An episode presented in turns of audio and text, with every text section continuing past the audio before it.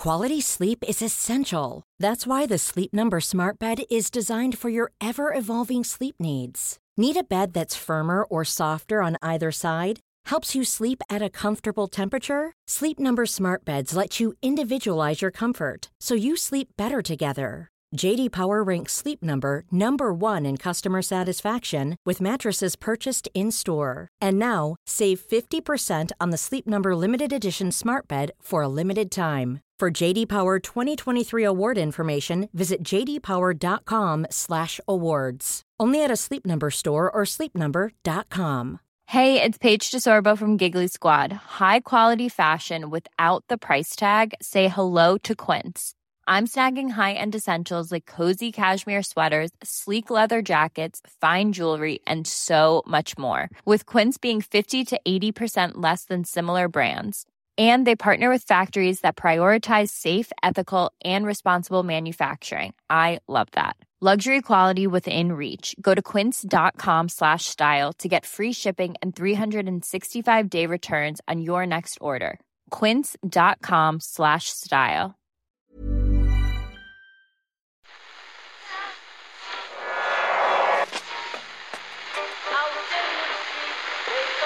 Whose phone is that? That's the second time it's gone off.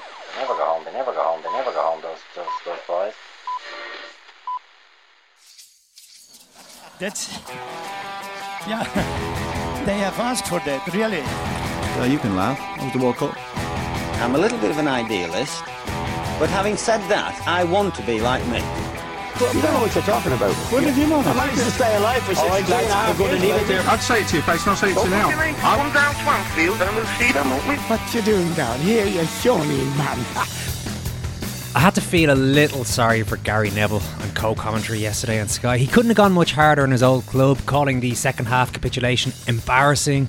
He said United were a disgrace and so on. And yet by the time he moves from the commentary box back into studio, he must have realised he was only a bit player in another episode of the Roy Keane show. Nobody cared what Gary Neville had to say. At at one point, Dave Jones actually says to Neville, you know, Roy's view was they gave up out there. What do you think about that? And Neville's like, well, yeah, that's what I said in commentary, but uh, does anyone listen to old Gary anymore? You're welcome to Monday's Second Captain's Football Pod. Hi, Ken. Hi, Murph. Hey, Owen, how's it going? Owen, how are you doing? Got a tweet in from World Service member GAA, man.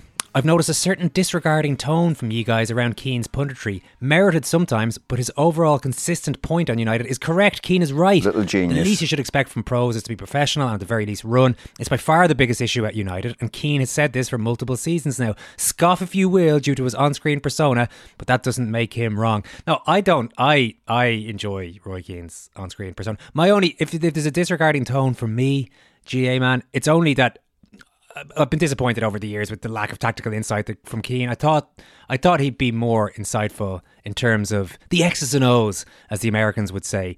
Uh, so that's that side of his punditry has been a disappointment. But on the other hand, he does continue to, as you say, he's consistent in what he says, and he continues to deliver big moments. This is probably my favorite from yesterday for just for the range of emotion in this clip. Check it out. This is um, well. Listen, I was going to tell you what I like about it. Why don't I just play you the clip? Oh, look, at McTominay. McTominay, look. And he seems an honest enough kid, don't get me wrong, but that's just. At this level, this level. What do you want him to do there? Tackle him! It's a trick question. You tackle him, you get up against him, you take him out. Do whatever you can. And that's what you wanted more of today. More aggression from Manchester United. Yeah. But if they're going to give up like that, again, that comes from within. That doesn't come from the manager, the staff, the supporters. That should be in your DNA when you're born. You see, I do like the range there was he it's not all anger, guys. There's more hmm. to it than that. There's also incredulity in there, exasperation, and also just the fact that he works himself right up and then Dave Jones is with them and Dave Jones is so you want more aggression from Man United? And I'd say Dave, I'd say the presenter at that stage is expecting more energy back from Keane and Keane just immediately deflates and says, Yeah. but you know, DNA should be born with that. Yeah. So enjoyable, yes. I mean, yeah, I, I mean, I, Keane is by far the funniest of the pundits. Yeah. I I think. I mean, and I just. Uh, well, is he by far? I mean, um, there's a few of them that are that are that are kind of funny, but I think Keane is probably the funniest, both intentionally and unintentionally funny at different times. I mean, when he when he shouts "tackle him" is is funny, but also you know.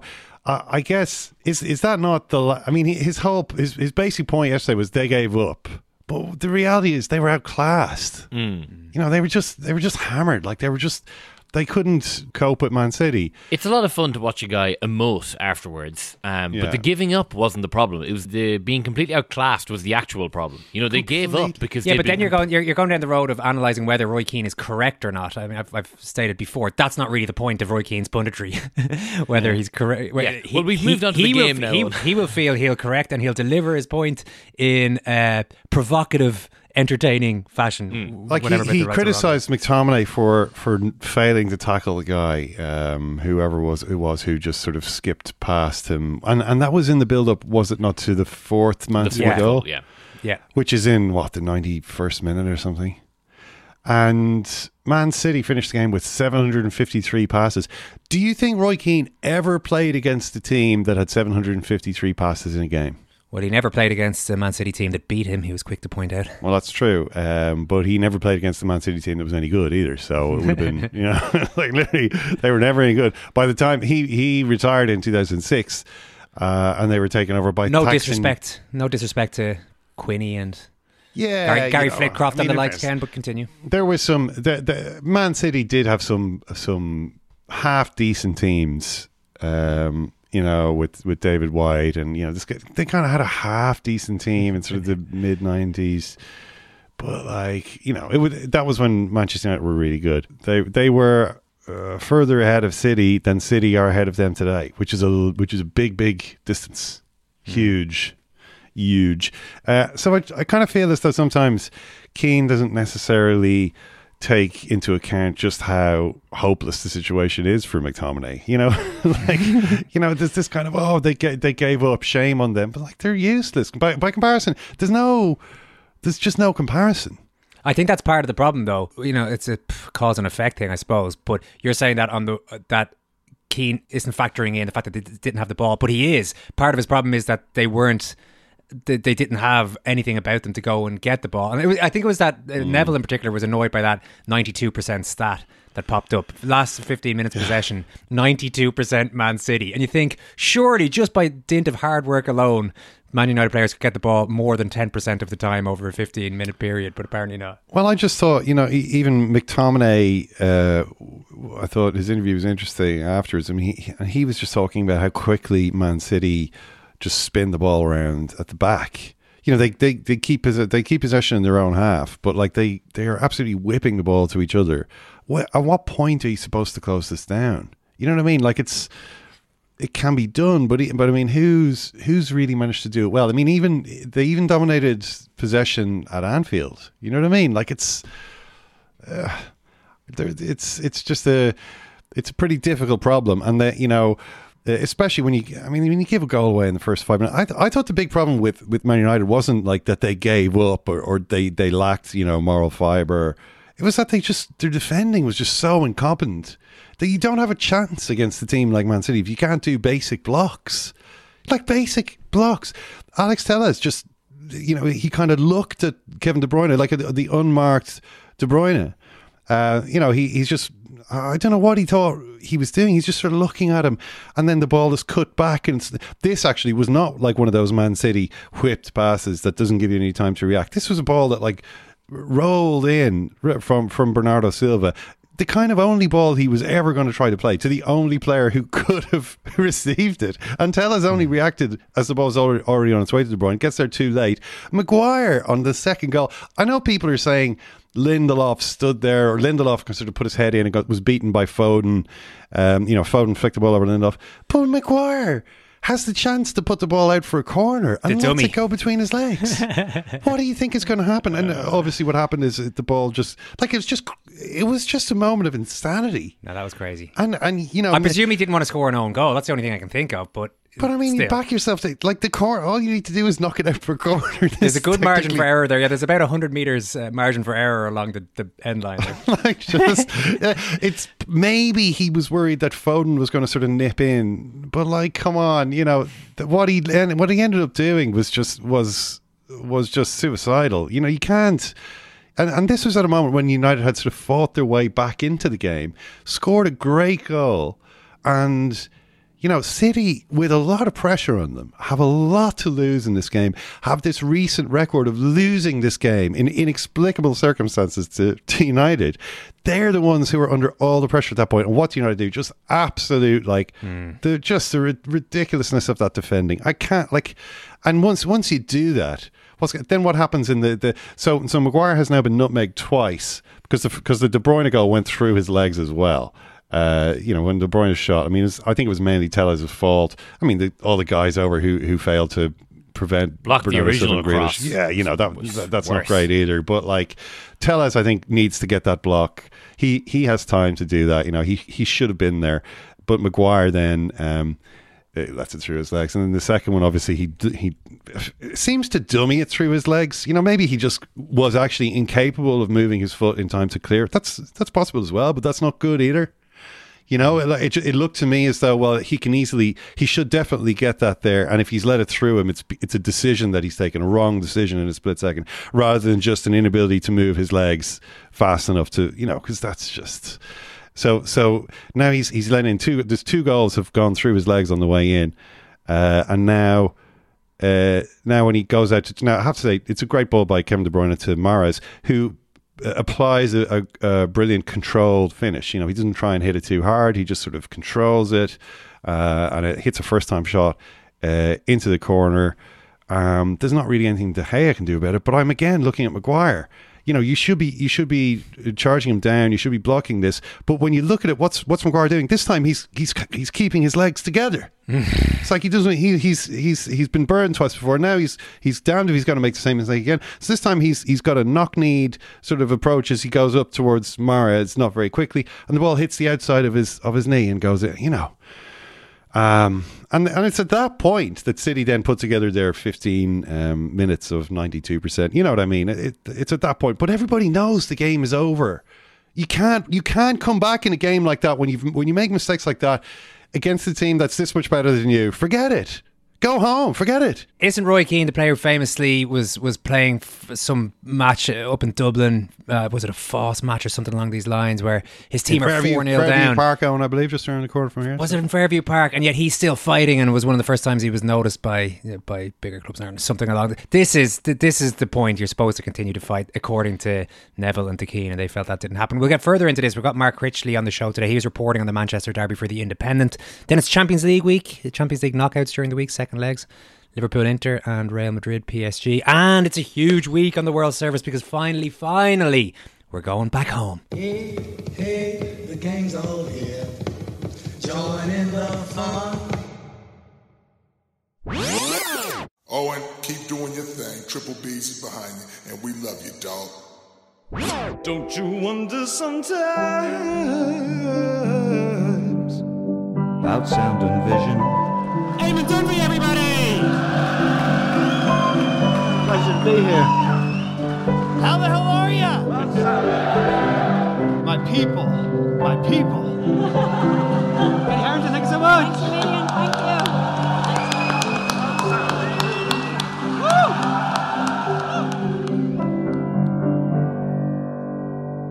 I call it home, Murph. Liberty Hall. You haven't started Friday. sleeping there yet, have you, Owen? now, I know Tempted. oftentimes you like to spend a lot of time, you know, show week.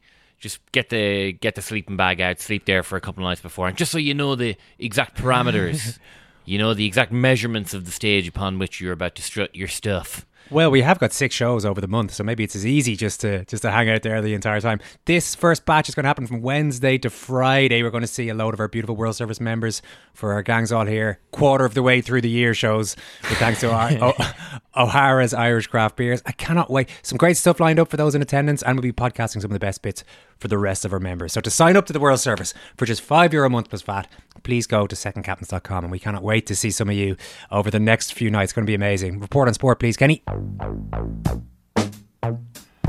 We will talk a bit more about that game with Mark Critchley, who who points out in his piece it's worth recalling those moments. United's back four cost a combined 175 million pounds. You hmm. know, like I, to me, that that was the story of the game. Well, there was the, the other story of the game was the guy who, who wasn't there, Ronaldo, and, and Cavani as well. And this became an issue. Um, well, it was b- both before and after. I see the Athletic uh, have reported that Ronaldo actually flew back to Portugal, raising some eyebrows at Man United. They felt maybe you know he might like to to uh, he- it might have been good for him to show support to the team by going to the game, but apparently once his hip flexor uh, had flared up, uh, he he. Uh, I mean, the, the story essentially was that you know Ronaldo had been told that this is not the Atlant- the Atlantic story rather, but the but the. Athletic, all not the, the all Atlantic, the talk. I presume. sorry, not the not the Atlantic. We'll get to the Atlantic. We'll get we'll get to the Atlantic, but the, this is the Atlantic. Uh, they didn't say explicitly this, but um, you did see Ronaldo's sister liking a tweet saying he's not injured, he's fully fit. It's just Rangnick's decided to drop him, uh, and that it was at this point that his his hip began to hurt, and he evidently flew home to uh, Portugal as well. Um, yeah, Rangnick was being asked that about Cavani afterwards because Cavani had trained during the week, but then I was like, oh, I don't think I can play. And it's like, what? What, are you talking about? You can't play. Uh, and and Rangnick after was like, well, what can I do? You know, I can't force a player to play. You know, if a player goes to the medical department and says I'm injured, what am I? What, I have to believe my medical department. I have, to, you know, it's, it's that's, you know, I can't just say no. You, you're playing anyway. Uh, and it just struck me. It was sort of interesting the way that he that it seems to work, where what you really want is your doctors telling the player, "I'm sorry, but you you can't play." I'm sorry, but we're gonna we have to stand you down. You know, but at Man United apparently it's the other way. You go, you, you know, these guys are going to the medical department and saying, "Oh, I'm actually injured," and the, the doctor's like, "Oh, really? Oh, well, okay," uh, and um, and sort of not not appearing in the games. Um, anyway, uh, it's now looking. Um, now looking pretty ropey for Manchester United in terms of Champions League qualification because Especially they this, ar- are this remorseless Arsenal machine. well, this is the thing. I mean, the the remorseless Arsenal machine has uh, climbed to one point ahead of them in the table with three three games in hand, uh, and having won their last four matches. I mean, Arsenal have basically put together the run that Tottenham have. Uh, have been inca- have proved themselves incapable of recently, but Tottenham also have three games in hand and are only five games, five rather five points behind Manchester United. So there's still chance, there's still a chance for them of of um, passing them out. The point is that for United things are looking ropey. The good thing about that is that at least Ronaldo is surely going to be gone uh, because he did give an interview recently where he said, "Well, I don't have that much longer to uh, to play. Maybe another four or five years, but I do want to win things, you know." So, like, he can can he afford to waste those those precious last four or five years of his career uh, in such a place?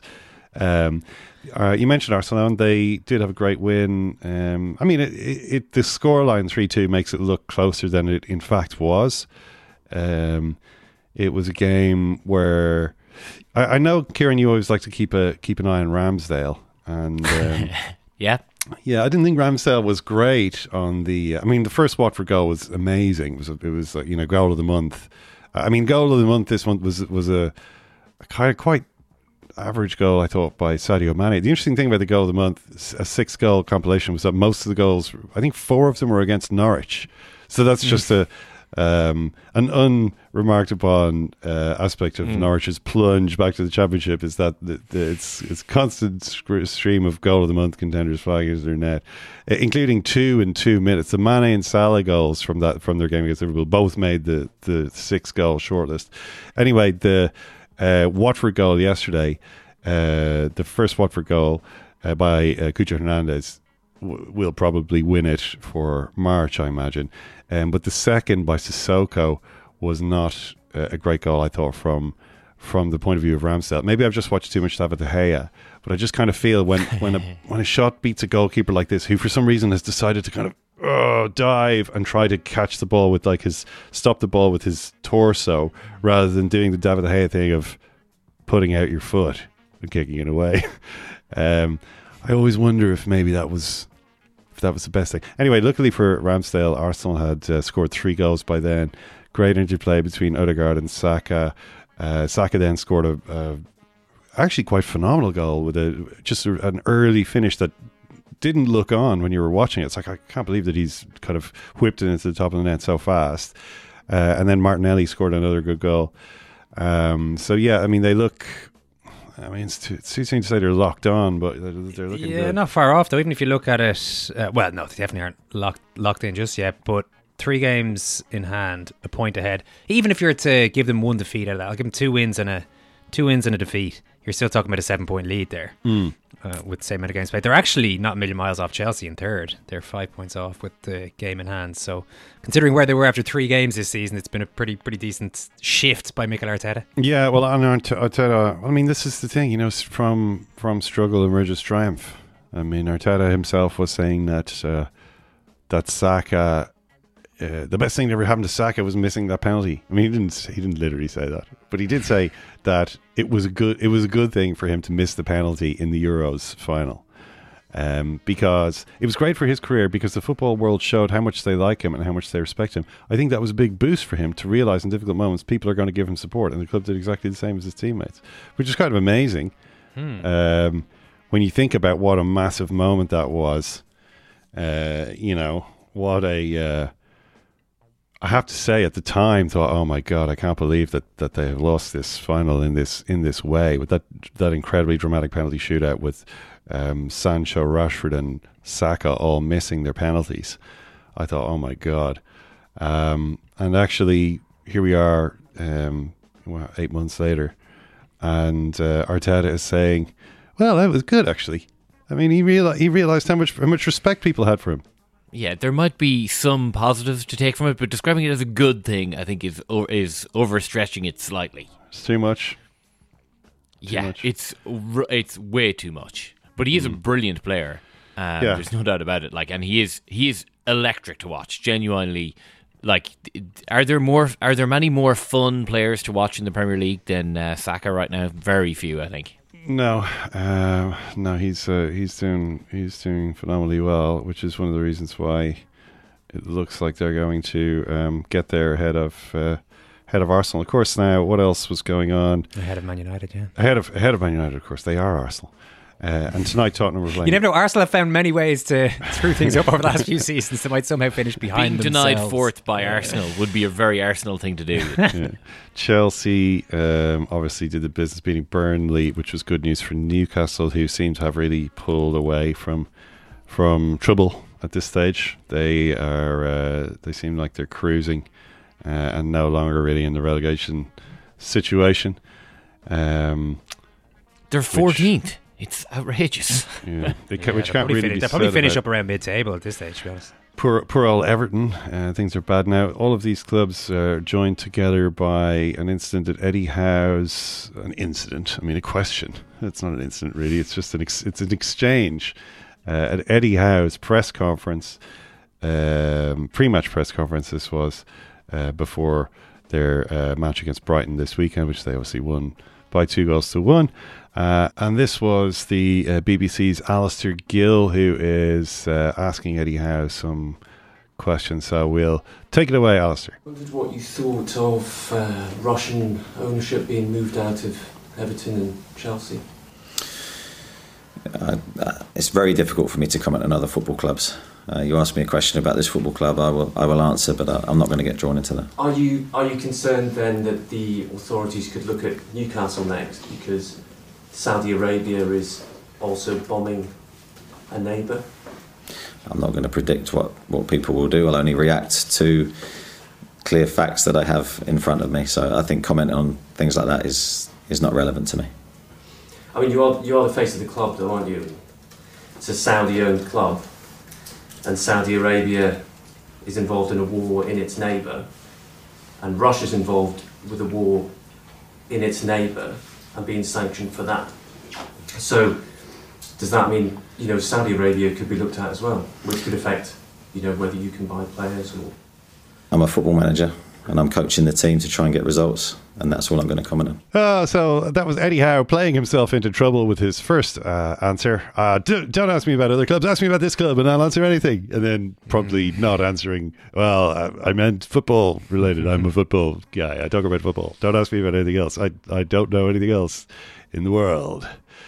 Uh, don't ask. It's a funny one, isn't it? Because it's, it's like this has been Tuchel has been in the middle of this in the last week as well. He was getting exasperated last week when he kept being asked about Abramovich and um, and Russia and all that stuff. Um, how, now Tu- Tuchel seems to impress a lot of people over the weekend with his very swift condemnation of the the uh, supporters. Chelsea fans singing for Abramovich's name. Abramovich. Yeah, during the minutes applause for uh, the victims in Ukraine. So um, yeah, he seemed to kind of turn that one on its head a little bit. I don't know. I don't know. Where do you stand on this? The idea that the managers are essentially the faces of these clubs who have these ownerships that we know about, and therefore should um, should expect and should have to answer questions about that. I don't see why they shouldn't. Hmm. I certainly don't see why they shouldn't. I mean, this is what you know. I mean, Phil Phil Mickelson was was able to be upfront with your van. What was the guy's name? Uh, Shipnuck, Alan Shipnuck. Uh, Phil Mickelson was was up front with that guy. He says, "What was the? They're scary motherfuckers to get involved with." You know what I mean? Off the record, according to Phil. Now, Off the record, according to. Phil. But of course, you know, uh, it enables me to really shake up the PGA. So you know, um, and I, I don't know if if Eddie Howe maybe just needs to adopt a, a, a realpolitik approach to this, um, because I mean, the truthful uh, answer to Alistair Gill at that point would have been, "Well, Alistair, uh, I appreciate the point you're making."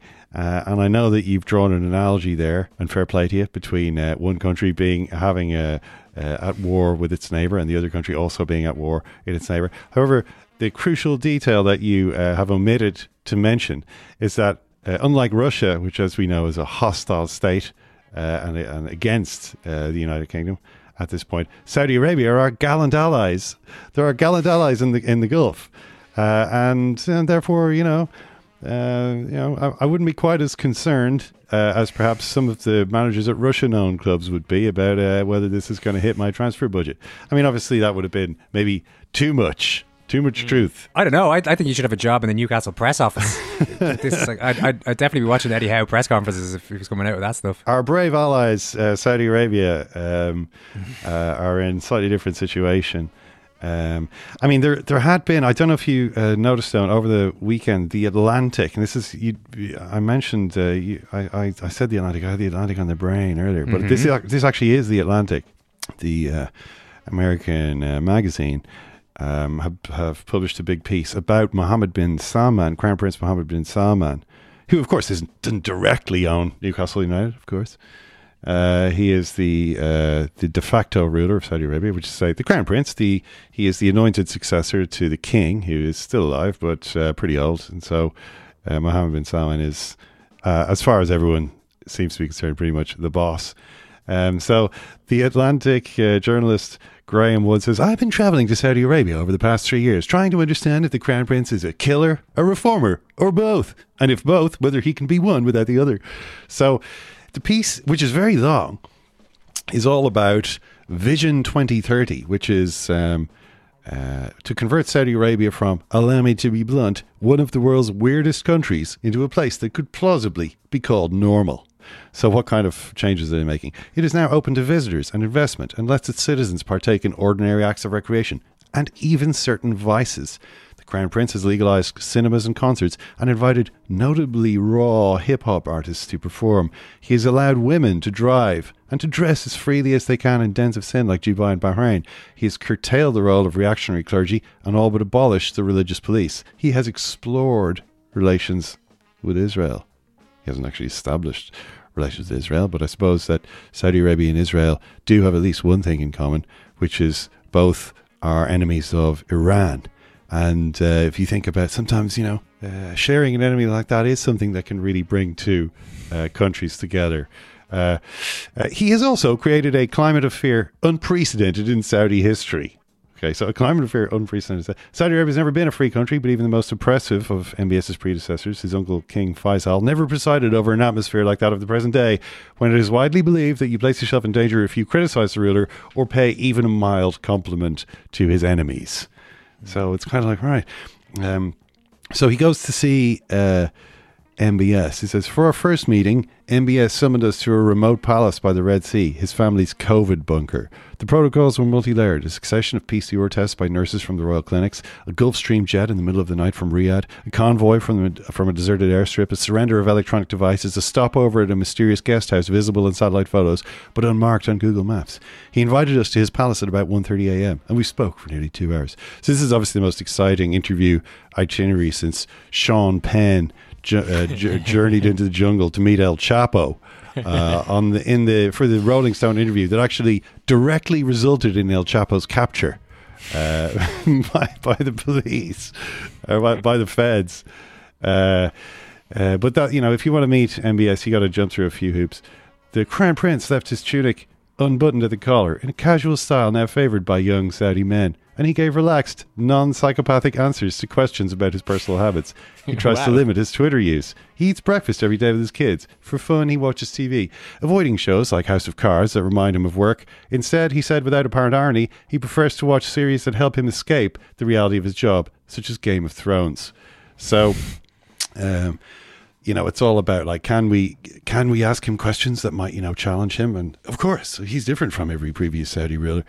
Um, so, uh, but when when he asked uh, when difficult questions caused the crown prince to move about jumpily, his voice vibrating at a higher frequency, every minute or two he performed a complex motor tic, a quick backward tilt, backward tilt of the head, followed by a gulp, like a pelican downing a fish, which is a, a striking image. He complained that he had endured injustice. And he evinced a level of victimhood and grandiosity unusual even by the standards of Middle Eastern rulers. When we asked if he had ordered the killing of Khashoggi, he said it was obvious that he had not. It hurt me a lot, he said. It hurt me, and it hurt Saudi Arabia from a feelings perspective. From a feelings perspective? I understand the anger, especially among journalists. I respect their feelings, but we also have feelings feelings here. Pain here. The Crown Prince has told two people close to him that the Khashoggi incident was the worst thing ever to happen to me because it could have ruined all my plans to reform the country. It was the worst thing to happen to Jamal Khashoggi as well. In our Riyadh interview, the Crown Prince said that his own rights had been violated in the Khashoggi affair. I feel that human rights law wasn't applied to me, he said. Article 11 of the Universal Declaration of Human Rights states that any person is innocent until proven guilty. Saudi Arabia had punished those responsible for the murder, he said, yet comparable atrocities, such as the bombing of wedding parties in Afghanistan and the torture of prisoners in Guantanamo Bay, have gone unpunished. The Crown Prince defended himself in part by asserting that Khashoggi was not important enough to kill. I never read a Khashoggi article in my life, he said. To our astonishment, he added that if he were to send a kill squad, he'd choose a more valuable target and more competent assassins. If that's the way we did things, that's this is a quote, quote, if that's the way we did things, unquote, murdering authors of critical op-eds, Mm. quote, Khashoggi would not even be among the top 1,000 people on the list. If you're going to go for another operation like that for another person, it's got to be professional and it's got to be one of the top 1,000. Unquote. Apparently, he had a hypothetical hit list ready to go. Nevertheless, he maintained the Khashoggi killing was a huge mistake. Hopefully, he said, no more hit squads would be found. I'm trying to do my best. So yeah, he uh, that's that's his defense on the Khashoggi thing. Uh, I didn't do this. Uh, this guy wasn't important enough to kill, and also, you know, if you're going to do something like that, you need to send professionals, not these bunglers. Is that the most we've heard him talk about that? No, because he's uh, about about that assassination. Yeah, what about I- Khashoggi? I'm not sure. On uh, to be honest, I mean, he has done a few of these interviews with like with prestige American media before, and it's always kind of the same type of thing. It's like meet the reforming king, but does he have a dark side? You know, that, so there's like on the one hand, uh, women can have driver's license. On the other hand, um, you know, uh, thousands have been thrown into dungeons. You know what I mean? Mm. There's this there's this type of and oh you know do, and then so then there's the section of uh, and this is the part that I, I, I imagine would interest Eddie Howe more. It's that Joe Biden hasn't met Mohammed bin Salman. Um, the Americans refuse to treat him as Biden's counterpart. Biden's peer is the king, they insist, even though the crown prince rules the country with his father's blessing. This stings. MBS has lines open to the Chinese. Where is the potential in the world today? He said, It's in Saudi Arabia. And if you want to miss it, I believe other people in the East are going to be super happy. We asked whether Biden misunderstands something about him. Simply, I do not care, he replied. Alienating the Saudi monarchy, he suggested, would harm Biden's position. It's up to him to think about the interests of America. He gave a shrug. Go for it. So, um, yeah, there's, you know, there's a, the article, as I said, is incredibly long. Uh, it goes into his whole, apparently, you know, his crackdown on, on sort of, um, uh, the, the sort of clerical, um, class in Saudi Arabia, the religious pe- police, the you know the Wahhabists and all this. But the thing about it is that it's and, and the article does sort of point out um, that while a lot of Saudis are quite happy to see the power of the religious police reduced because you know ultimately like who wants to be kind of oh you I can see a bit of ankle. You know what I mean? It's just like oh nobody nobody really wants this. Um, it's not as though the repression in Saudi Arabia has disappeared it's simply been assumed by a different power. You know what I mean? This sort of state secular power is now uh, they're now the people who you need to. I mean, not that not that it was ever really different, but these are the people who you need to avoid criticizing or being caught on the wrong side of, um, as opposed to the uh, religious police. So it is. I mean, it's sort of interesting. Um, uh, you know, not least when he goes to a prison and meets a bunch of former Al Qaeda uh, prisoners who are now apparently, uh, I mean, at least in, in terms of what he was shown, they're now sort of being trained up as like kind of business entrepreneurs, like video editors and stuff like this. Like they're all there. Oh, you know, I used to believe in the caliphate, but now, you know, I just want to like um, be a film editor. And you're kind of like, okay. I mean, it's, uh, it just it's just so strange. Uh, it's, it's it's very odd, but this is apparently the at least what the Saudis wanted this journalist to uh, to see. But yeah, I mean, it, it does come. I mean, what what they're saying, I mean, it, it, it sort of is concluding. America must now decide whether that vision is worth encouraging. Uh, 20 years ago, if you told me in 2022 the future king of Saudi Arabia would be pursuing a relationship with Israel, treating women as full members of society, punishing corruption, even in his own family. I mean, punishing corruption is an interesting one because what he actually did was he rounded up hundreds of the richest and most important people in Saudi Arabia and imprisoned them in the Ritz Carlton Hotel for weeks yeah. and months. Uh, dem- uh, until they all basically agreed to give him some of their corrupt I mean, some of them were like, I'm not corrupt, and those people, I think, are mostly in jail now. But others were like, oh, I can't believe it. But it, it appears, unbeknownst to me, that pro- pro- probably uh, uh, due to the actions of underlings, I have unwittingly engaged in some corruption. Here is a check written to uh, the, the state to to settle and so that make to you know to make things good again. So that that's kind of what everyone did. It was a, it was a sort of a um, a crackdown, shakedown. Um, but the point uh, that the article concludes on is, you know, uh, punishing corruption even in his own family, staunching the flow of jihadists, diversifying and liberalizing his economy and society, and encouraging the world to see his country and his country to see the world. And that is obviously that's part of the reason why they now own a, a team in the Premier League. You know, Newcastle are, are it fits into this this overall um, idea. Uh, that he's trying, you know, this Vision 2030 idea. I would have told you your time machine was malfunctioning and you had visited 2052 at the earliest because I suppose things always sort of proceed, um, things always go a certain direction. Uh, the more time elapses, I, I guess it's the assumption there. Now that MBS is in power, all of these things are happening, but the effect is not as pleasing as I had hoped. Um, essentially, that uh, you know, oh, he's actually he, he's kind of a bit of a tyrant, you know, and it's, it's sort of a bit scary. Like, um, but it is pointless to consider policy in a state of childlike fantasy, as if it were possible to conjure some new Saudi monarch by closing your eyes and wishing him into existence. Open your eyes, and MBS will still be there. If he is not, then the man ruling in his place will not be an Arab Dalai Lama. He will be at best a member of the unsustainable Saudi old guard, and at worst one of the big beards of jihadism, now richer than Croesus and ready to fight. As MBS told me to justify the Ritz operation, it's sometimes a decision between bad and worse. So uh, yeah, there you have it. Um, yeah. So, although Eddie Howe has been asked uh, questions about uh, Russian ownership at uh, Chelsea and Everton, um, this uh, this article and the general sort of international picture, if anything, um, what's happening with Russia and the freeze that's currently happening with the relations between uh, Russia and the West is an encouraging sign for the future cooperation of the great peoples of the United Kingdom and Saudi Arabia. Ronaldo, when I met Ronaldo, it was just a dream come true, and he said to me, "Are you okay?" Because I was obviously I was crying. Happy tears. Nah, not for me. The girl who got Ronaldo's shirt was on the Late Late Show. Christmas is for kids. Which, by the way, I don't agree with. Oh, it's so annoying though. These kids, but why do they need to be on the pitch? The pitch is for the players, the team, and the supporters. This time of year we all turn into. Come on. Children who invade the pitch are, are being invited onto the Late Late Show and showered with gifts. Nah, not for me. Mark Critchley was reporting on the Manchester Derby for The Independent. Mark, hope you're keeping well.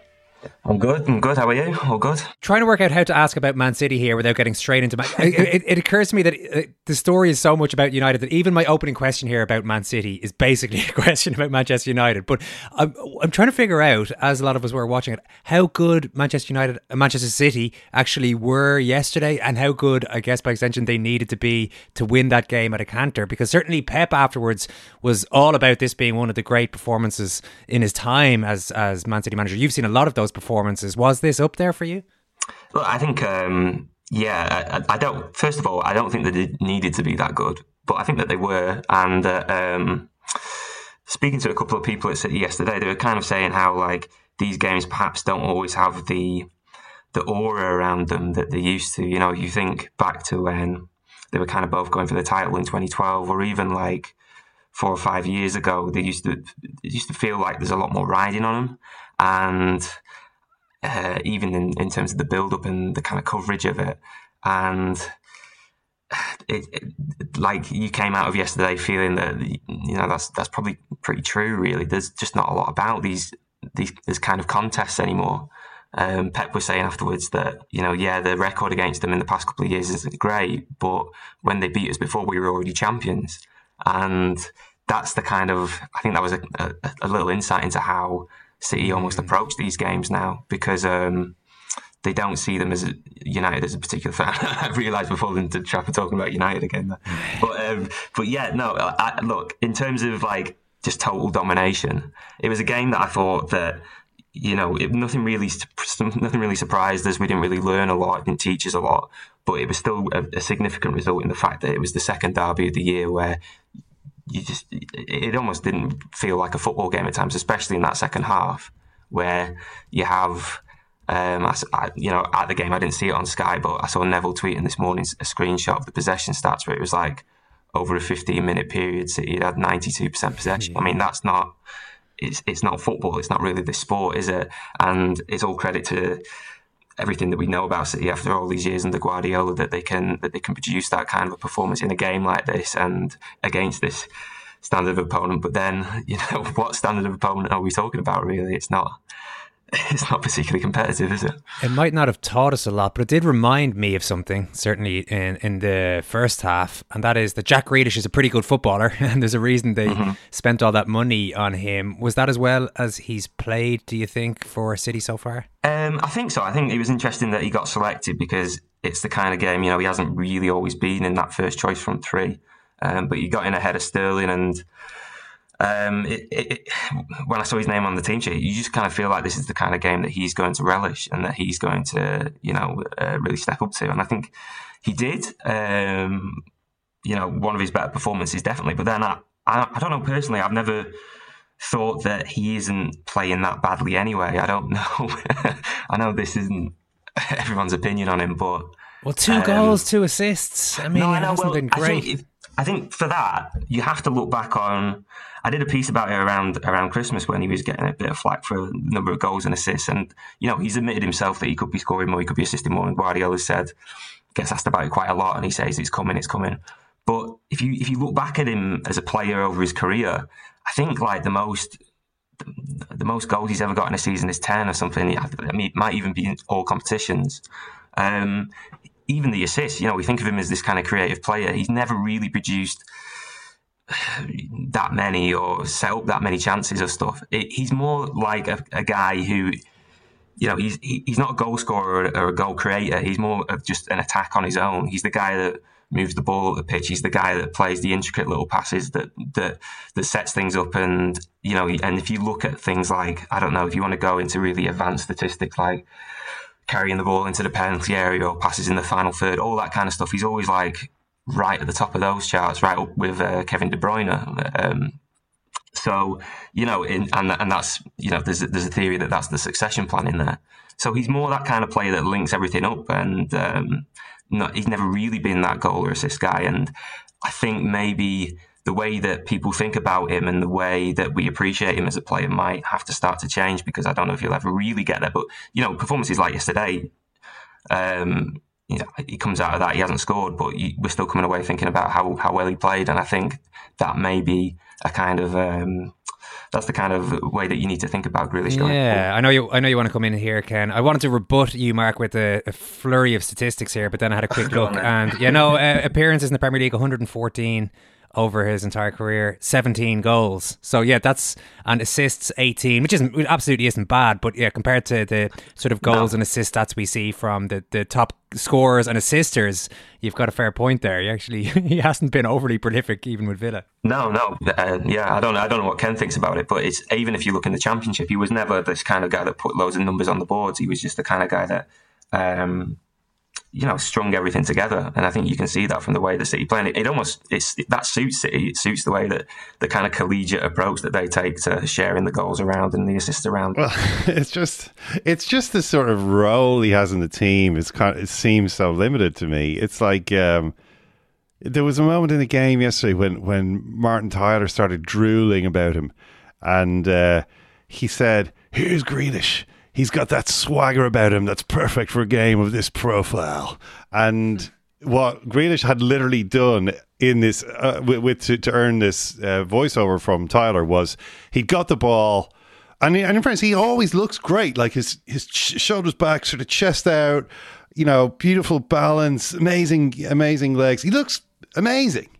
You know, controls the ball, you know, dribbles back along his own touchline towards the halfway line and passes it to Cancelo. That's literally what he had done. And you're like, what is what is he talking about? Swagger. Like, I mean, he he does have a he is the most swagger I've ever seen on someone whose whose role in this side is so limited. Yeah, yeah, but I think that's that's true of, and he is.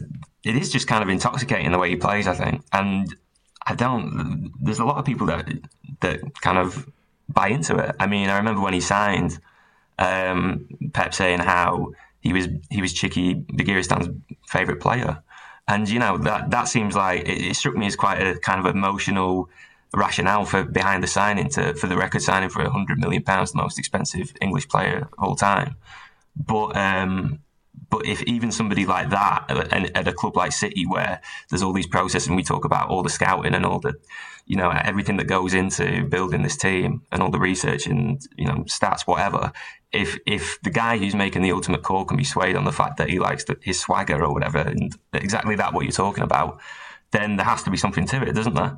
And Yeah. um, like I say, he, he is just a kind of intoxicating player to watch, and um, and I think once you get past the idea that he's supposed to do everything in this team, which he was never bought to do anyway, then maybe you'll start to become a little bit appreciated more for what he actually does. Yeah, I mean, I, I do think he's brilliant. You know, I think I think he's amazing. I just think that he he could be. He's got more potential than he's shown at City so far, but you know, there's there's plenty of time for him to do that, and it's not like the team isn't going really well, and you know, he's soon going to have a, a load of trophies to show for his move. So you know, whatever. We don't mean to to hammer Jack Grealish. Anyway, uh, drawing a line under that, uh, let's turn to the enormous uh, whale-like carcass of uh, Manchester United and start picking into this um, decomposing matter. Uh, you know, there there was for the last few years when Solskjaer was the manager, there was this kind of idea that Manchester United had a cultural reset and that you know they were at last sort of building for the future. You know, that they were sort of putting to put, building in a serious way as opposed to the sort of you know ad hoc signings of the Van Gaal era. That was that was one thing that Ed Woodward criticized about the you know when Van Gaal was manager, they were sort of just grabbing players at random, you know, letting Van Gaal and his agent go, oh, let's have him, let's have him, because they didn't have a plan. And then Mourinho came in and he was like, buy me the most expensive players, and obviously, you know, buy me a bunch of Mino Raiola players, and it, it didn't work out either. And then under Solskjaer, there was a cultural uh, reset or, or reboot. Um, you know, there was there was serious planning in place. Uh, there was all this kind of stuff, and then you, know, we arrive at where we are now. I mean, I see our uh, colleague Jonathan Wilson's piece is uh, titled today "Manchester United flounder without foundations to build upon." So it's it's like we're kind of there's nothing there. It's like what what have they been building for the last what? My question to you is what is left of the Solskjaer era, the the the several years that the Gunnar Solskjaer was in charge? What is actually what was built during that era that you think is still there and is going to be taken forward into whatever the next sort of era of Manchester United is? Uh, that's a really good question. I think if you if you were going to try and approach it from in terms of signings, um, like I remember that first full summary had where they brought in Harry Maguire, and Wan-Bissaka, and Dan James. And it was around the time when you, you're saying um, there's a lot of talk about the cultural reset and how much research and uh, how they revolutionised the scouting department, etc., etc. And you know those three signings were kind of taken as evidence of of this having already have worked. And then you know you look at where we are today, and well, Dan James has obviously left. You, you have Wan-Bissaka, who I think most people now accept is never really going to be at the absolute top level. He's, the limits to his game are far too great to ever to really build forward on that. Um, and then you've got Maguire, who's become kind of this, I don't know, kind of like a, a bit of a culture war over him. Um, but I think most people would even accept that, you know, whatever his strengths might be as a as a centre half, he's he's been playing horribly. But if you talk if you talk about a culture war, a culture war, like who's on the other side of the war? I mean, this is pretty. This is pretty one sided. Know, man. Yeah, no, I agree. Yeah, but thinking that, I mean, there's there's there's a lot of defenses of Maguire out on, on Twitter and things like that uh, that I, have seen and some some writers, and I think, look, I think as a as a centre half, he's still the guy that last season I think outside of Manchester City players, he was probably one of the best centre backs in the league. I would say, honestly, he he got in the team of the year at the Euros. Um, he's a he's a guy who's in terms of in possession, he's got everything that you, I think you'd want from a centre half. Um, he's aerially dominant. I think when Varane came in in the summer, it was Varane and Maguire was the centre half partnership. Everybody agreed. There was no question over whether he'd be dropping out of the team. Um, City wanted him. Pep was a fan of him a couple of years ago, and the the kind of the, the downfall since then and fall from grace has been rather spectacular. Um, and you know you only have to really watch the kind of blooper reel that's that's been put together this season from that from that game that game at Leicester that they had in October when he came back from injury, possibly a little too early. Everything since then has just been, you, you know, you, it's it's not even the amount of goals they concede; it's how they concede them, uh, and his his role in them. And you know, I think the concerning thing is that you say it's not the first time because there was a similar kind of slump that he had at the start of last season after the Mykonos incident. And you kind of think, well, how did he get out of that? Well, he basically pr- played all the time. He played practically every minute that he could last season. And he was part of a Solskjaer team, and that team was kind of a team that didn't maybe played slightly more towards his strength. It wasn't quite as proactive defensively. You know, there wasn't as much space in behind for him, so maybe that helped. But then again, you know, this form that he's been in, it predates Rangnick's appointment. It predates this new kind of idea of pressing and everything like that. So it's, it's a difficult situation. I mean, um, I think that I, I, you, if, if he's the marquee signing, the club captain from the Solskjaer era, and we've got this many questions about him this far in, I think that says everything that you need to know about the remnants of the Solskjaer era and what foundations United have left to build on, which really at the minute don't look like much. I mean, he's the captain at the moment, but there, this has been uh, this is apparently an increasingly contested position within the club.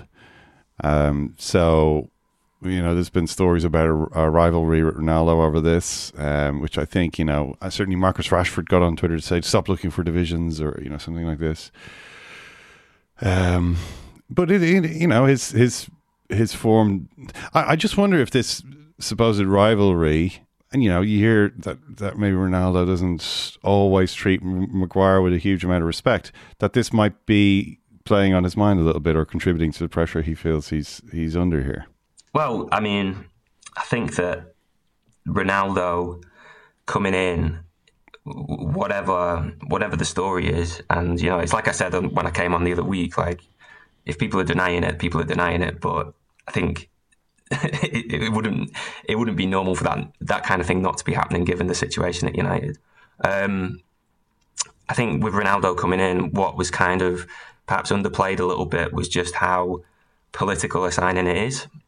You know how you're you're bringing in a guy who you know for all the goals, for all the uh, for all the nostalgia, for all that he means to the club. He is a guy who will be a, a leading figure within that dressing room from day one. And you know, he, as, as describe him as a kind of political figure. I think that becomes increasingly so with age, and increasingly as his powers wane, because he's, you know, as we see in anybody who's watched his recent performances, he's a long way past his peak now. But he's still got to kind of trade on that reputation. He's still got to trade on that kind of experience, um, and it's dangerous to really introduce that to a dressing room. And you know, it's dangerous because you have this guy who's a 37 year old um, and he looks a 37 year old at the minute. And but he's been told all his life that he's some kind of alien, he's some kind of supernatural freak, and, and he believes all that as well, and that he can just keep playing forever. Then how much harder does it become to say, kind of like, sorry, sorry, Cristiano, but we think we'd like to try uh, Bruno Fernandes and Paul Pogba up front in a in a front two this week. Yeah, well, apparently, it, it, it, you know, it depends who you listen to, but it's very hard to say that, and so hard for Ronaldo to accept that he uh, indeed was off in Portugal getting treatment for this injury rather than sitting on the bench. I mean, Roy Keane, you said you didn't obviously see, see the Sky stuff. Roy Keane was quite skeptical about Ronaldo's injury, and he's saying now there's, there's, there must be something going on behind the scenes there. Rangnick's like, well, I can't force a guy to play if he's injured. What's your take on that? Is there more to it than just uh, a 37 year old being injured and missing the game?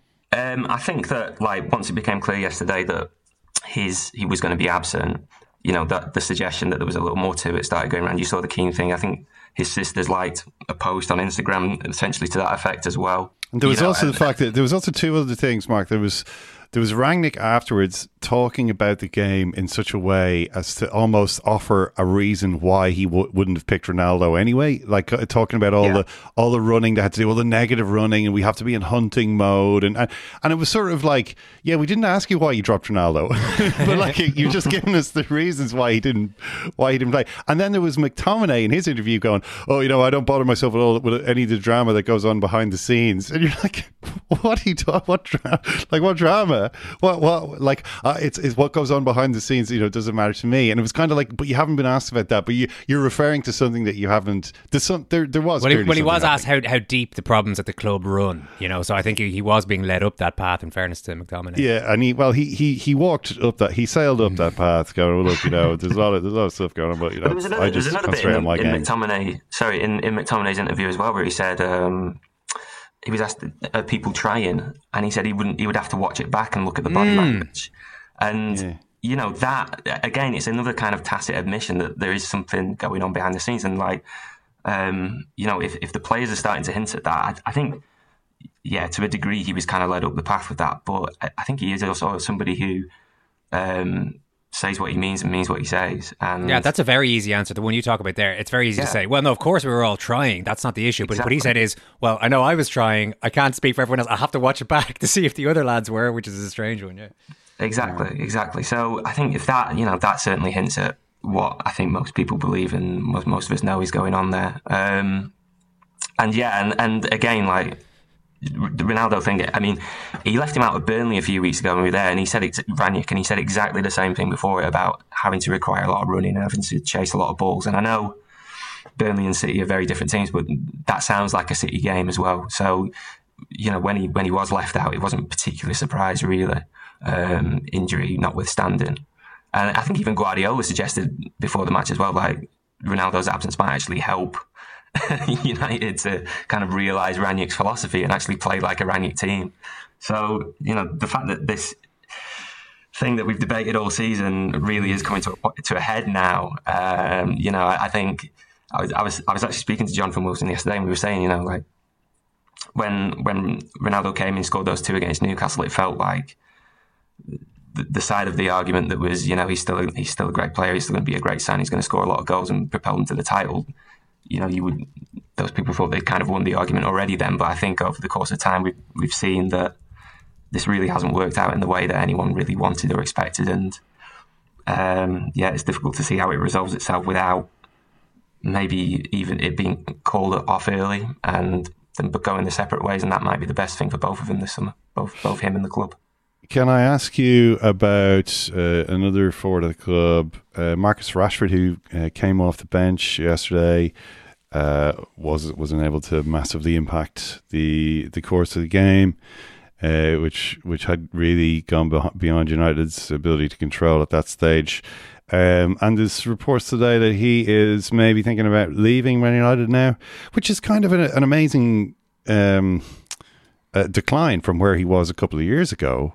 You know, I think I think back to Rashford had a, had a pretty heroic status. I mean, I, I don't mean just because of um, all of the kind of goodwill um, that accrued to him after what he did with the you know meals for school children and, all this type of thing. I mean, just just in terms of his performances on the pitch, you know, and as a as you know one of our own, one of these types of players. Um, doing really well, and uh, it's just all fizzled out on him. I mean, what what do you think is has happened here? There was a physical problem that he had last season. Uh, you know, he was playing injured uh, for for a lot of the season throughout the second half of the season. We we know this. He played the Euros. Uh, and he since had those, you know, he since had surgery and so on and so forth, but the form has not recovered. No, I think like you, you're absolutely right that there was a period that I, I kind of think of certainly since Solskjaer's appointment of, of this United team in kind of three years, if you like, and the one that you've got now is Ronaldo's one, where everything that's about the club is defined by his signing since then.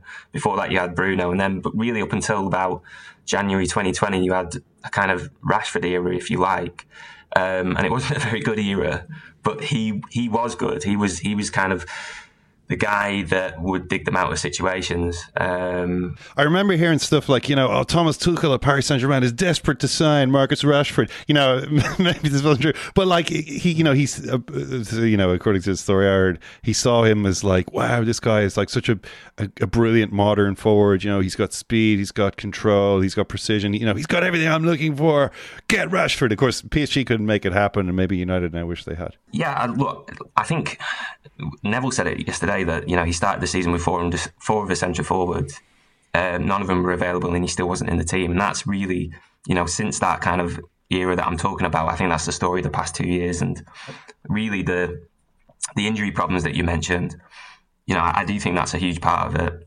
Um, the fact that he was often playing beyond um, beyond the call of duty, kind of if you like, um, and and in situations where he perhaps shouldn't have. That's dating all the way back to that time. Really, I remember doing a game uh, against Norwich where he, oh, it was Wolves in the FA Cup where he, he came on as a substitute, kind of needless, really, and did his back, and that was what potentially would have put him out for the originally scheduled Euros. There was uh, times like that where he just seemed to be such an important figure for the for the for Solskjaer and for the team that they would wheel him out at any opportunity. Um, and again, like you say, the decline now, it's got to the extent where obviously you've seen the stuff this morning going around this morning. I mean, his contract's up in June 2023. So effectively, with the one year addition that they put into all of them, it's 2024. And it's strange to think of him playing for another club, but I honestly, I wouldn't be entirely surprised if this ended up being his his last contract at United, whether you know he leaves at the end of it or he leaves before it ends given given how his status has kind of declined since then, and given the uncertainty around exactly what direction the next manager will go in, and and quite honestly, given his performances, which mitigating factors though there are, haven't been haven't been particularly good for really since that since that little early 2020 period.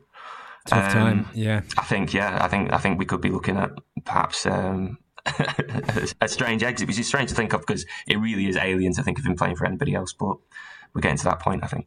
Yeah, sounds like it. Okay, Mark, brilliant stuff. Thanks a million. Cheers, guys. For fuck's sake. We, we need to get back to facts here because there seems to be a bit of emotion creeping in. What you've just said really isn't true. Well, no. No, what I said. I'm not saying. I don't know what you're saying, to be honest with you. Okay. I mean, I, I, all I Make can this If you point. got, if you found someone Am I on the street, you or are who you did- interviewing me? He's a ghost, he's a god, he's a man, he's a guru. You cheeky bastard. You're one microscopic cog in his catastrophic plan, designed and directed by his red right hand. He did. I've, I've heard. I've, I've Who did? Let me right off finish. what happened to Chelsea. For fuck's sake. Well, this is going splendidly, everybody. Put the cameras up if you want. Let's have a chat. Everybody would think that the appointment of Jose Mourinho would have been a great appointment for Manchester United to win trophies. That they would win trophies under Jose Mourinho. Well, I don't think everybody would have thought that, but I think somebody who didn't know a lot about football would have thought that. What, the Manchester United? Jose Mourinho? Yeah. You cheeky bastard. For fuck's sake. Cheeky bastard.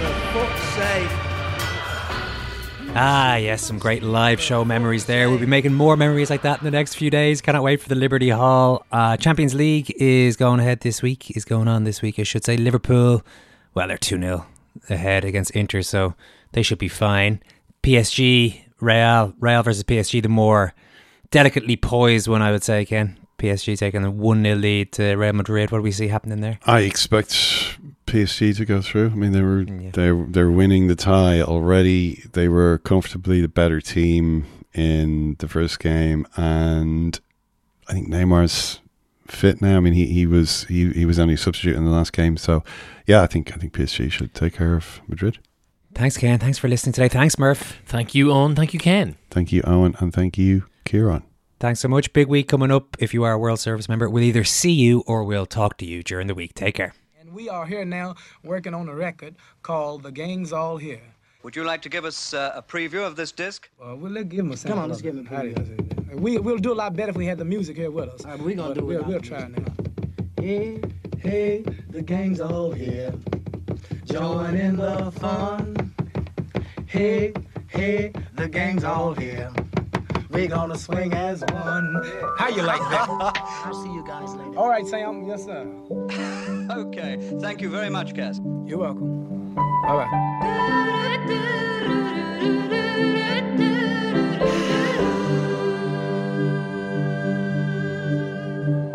Blue, electric blue. That's the color of my room where I will live. Blue, blue.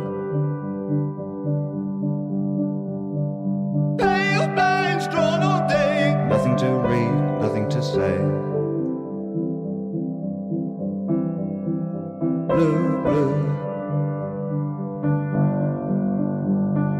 I will sit right down, waiting for the gift of sound and vision. And I will see, waiting for the gift of sound and vision. Drifting into my solitude, over my head. Don't you wonder sometimes about sound and vision?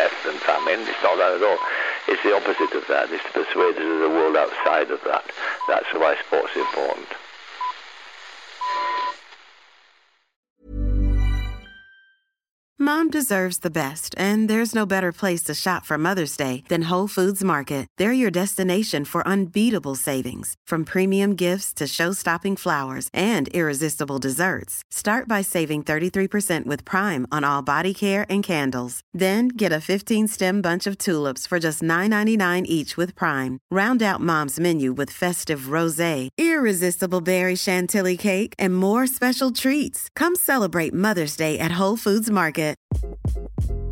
Hi, this is Craig Robinson from Ways to Win, and support for this podcast comes from Invesco QQQ, the official ETF of the NCAA. The future isn't scary. Not realizing its potential, however, could be. Just like on the recruiting trail, I've seen potential come in many forms as a coach. Learn more at Invesco.com slash QQQ. Let's rethink possibility. Invesco Distributors, Inc.